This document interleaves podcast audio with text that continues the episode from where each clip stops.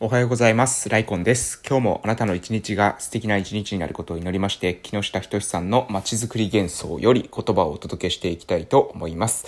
えーおはようございます。本日2021年の、えー11月17日水曜日ですね。えー週も真ん中ですけれども、えー私はですね、鹿児島県の奄美大島某村で、えー地域おこし協力隊として活動しています。えー現在ですね、鹿児島に出張で来てまして、昨日はですね、えー子育て支援員の研修がありました。今日は移動日ということで、えー特にね、あの、何ですか、あの、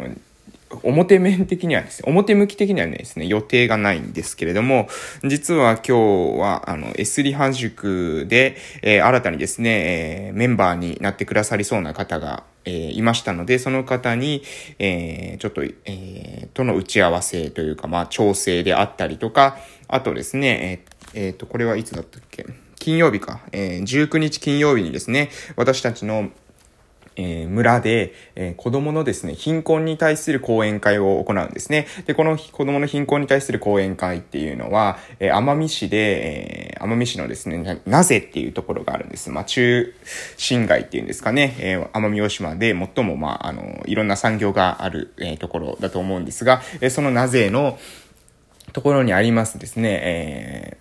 ーなぜのあるところで、まあ子供の貧困というのをですね、約8年前、今から8年前だから約2013年ですかね、えーくらいから、えーずっと継続的に支援されてきたっていう方がいるので、えーその方のね、講演をぜひ私たちの村でも聞いてもらって、子供たちの居場所づくり、子供たちに、えーとってですね、住みやすい地域とは何かっていうことをね、みんなにもう一度考えてほしいなということで、えーそれをお願いしてますので、えーその方が、えー来た時に、えーやるアンケートを作ったりとか、その時に、えー私たちのですね、今、村の交流拠点、全、交流拠点全時案っていうのを作ってますので、その全時案の、え公式の LINE の、え周知を、え含めてですね、案内ができるように、え資料をね、作ろうかなと思います。えでですね、あと、村にですね、お弁当屋さんがあるんですけれども、あの、それがちょうど全時案のですね、近くにあって、まあ、複数あるんですけどね、全時案の近くにも、えお弁当屋さんがありますので、そのお弁当屋さんとね、ちょっと、え今後協力、え関係が、え築けたらな、ということで、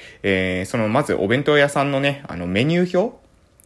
が今のところね、ないみたいなので、え私たちのその交流拠点で、例えば、えーお弁当を食べたいってなった時に、えー注文できるようなね、メニュー表も作ろうかなと、えー今日思っているところでございます。まあそんな感じですかね。まあ休みの日では休みの日でですね、やることはあるんですけど、昨日ですね、あの、LINE 開いたらですね、母から写真が送られてきてました。母ですね。から写真が送られてきてまして、なんか私の家のですね、前のその野菜植えてたですね、ところのね、草をね、あの、オフラインサロンのですね、方々がですね、引っこ抜いてるっていう、あの、写真が出てきて、結構笑ってしまったんですよね。あの、なんかね、なんか、草を抜くのがしたいっていうことがなんか上がったらしくてですね、皆さんでえしてくださったということで、もう本当に感謝しかないなということと、何かですね、またお礼をえしないとなというふうに思っておる、えー今日この頃でございますという感じです。えーなのでね、皆さんもまあできることからですね、一つずつやっていきましょう。そうやっていくうちにね、自分の人生、まあ、あの、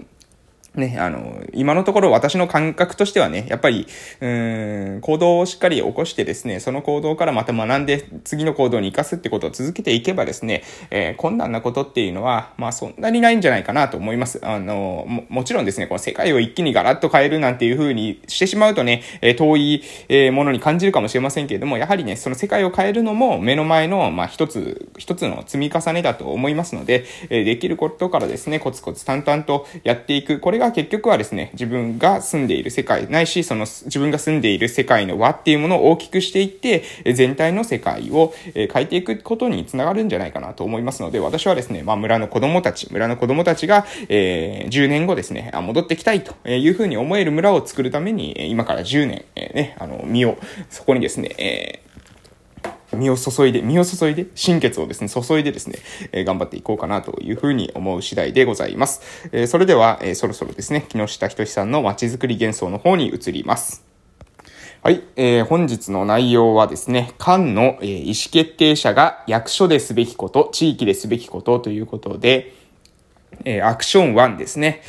についてのですね、話を今日はお届けしていきたいと思います。えー一つ目のアクション。えーだけまず今日はお届けしようかな。えー、官、意思決定者が役所ですべきこと、地域ですべきこと、えー一つ目。外注よりも職員育成ということです。外注よりも職員育成。で、えー、抜粋して読んでいきますね。幻想に組織が侵されないために、可能な限り行政は自前主義を取り戻し、委託事業などの予算を管理した上で、人材投資に切り替える必要があります。同時に、同時に総合系、総合計画、あ、ごめんなさい、総合計画ですね。同時に総合計画など必要な基本計画などは絶対に自前策定すべきです。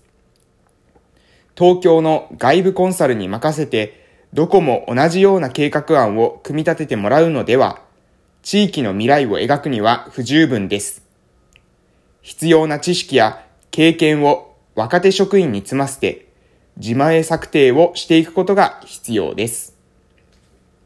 はい、えー、もう一度ですね、ごめんなさい。ちょっと、えー、盛大に噛んでしまいましたので、もう一度言いますね。えー、外注よりも職員研修。あ、ごめんなさい。外注よりも職員育成ですね。今日ひどいですね。髪がひどいですけど。外注より職員育成。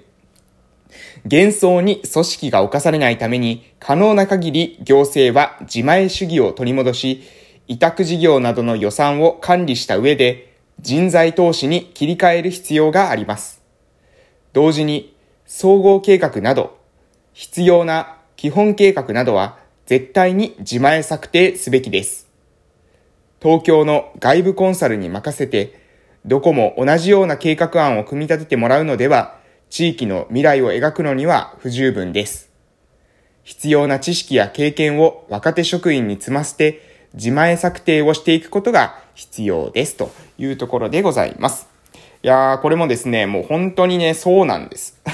そう、そうとしか言えないと思うんですけどね。あの、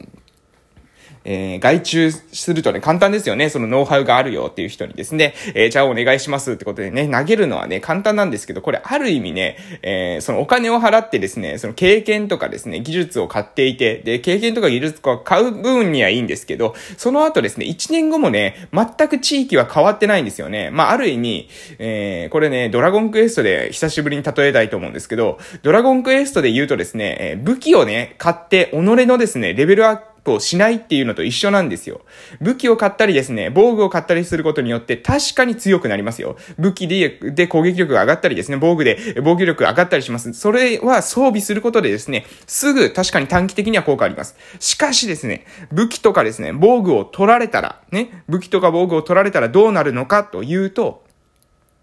それはですね、攻撃力も防御力も元通りに戻ってしまうんですね。で、何が言いたいのかというと、外注というのはそういうことなんですね。しかもですね、この武器とか、えー、装備品っていうのは自分のお金で買って自分のものになってるから、えー、ずっとつけていられるわけです。もう私の体だっていうか、私の力とほとんど変わらないように感じられるのかもしれませんが、えー、外注はですね、そうじゃないんですね。外注というのは、武器とかですね、え防具とかをリースしている状態なんです。いいですか？剣とかですね、刀とかね、こう刀とか、ね、装備品をリースして借りてる状態なんです。しかも1年だったりします。で、その1年リースが終わったらどうなるか武器もですね、防具も外されるわけです。そうするとどうなるかレベルアップを全くしていない。ね、自分で武器や防具を買うお金もない人たちが、えー、身ぐるみ剥がされてですね、いきなりですね、その、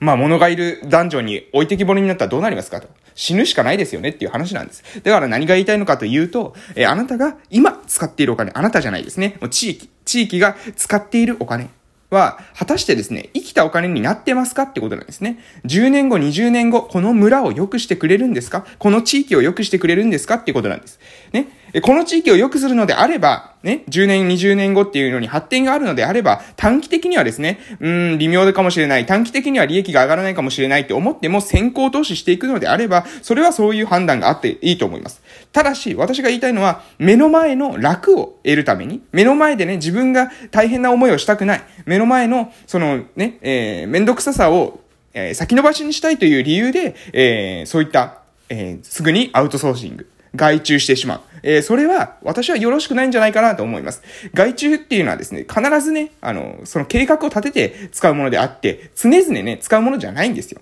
当たり前ですけども、その外注してるってことは自分ではできないってことですから。自分ではできないってことは、それがですね、例えば村とか地域を、えー、持続的に必要なものをですね、常に外注しているようだったらまずいですよね。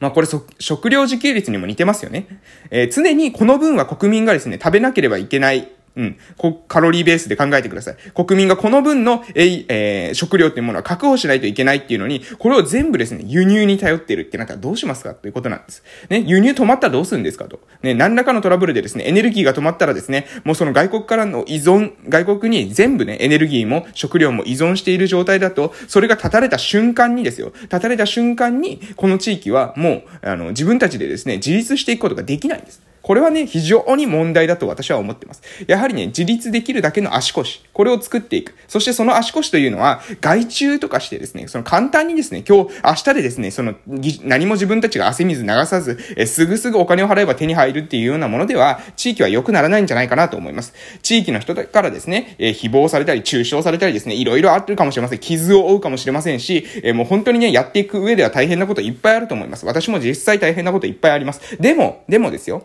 ででも地域が良くなるんだったら、ね、その子供たちの未来にそれが良くなるんだったら、今やらないといかないわけです。今までやらなかったから今この状態なわけです。あなたがやらなければ一緒です。10年後も今のまんまなんです。今のまんまよりもまずい状況になってるでしょう。なぜなら人口の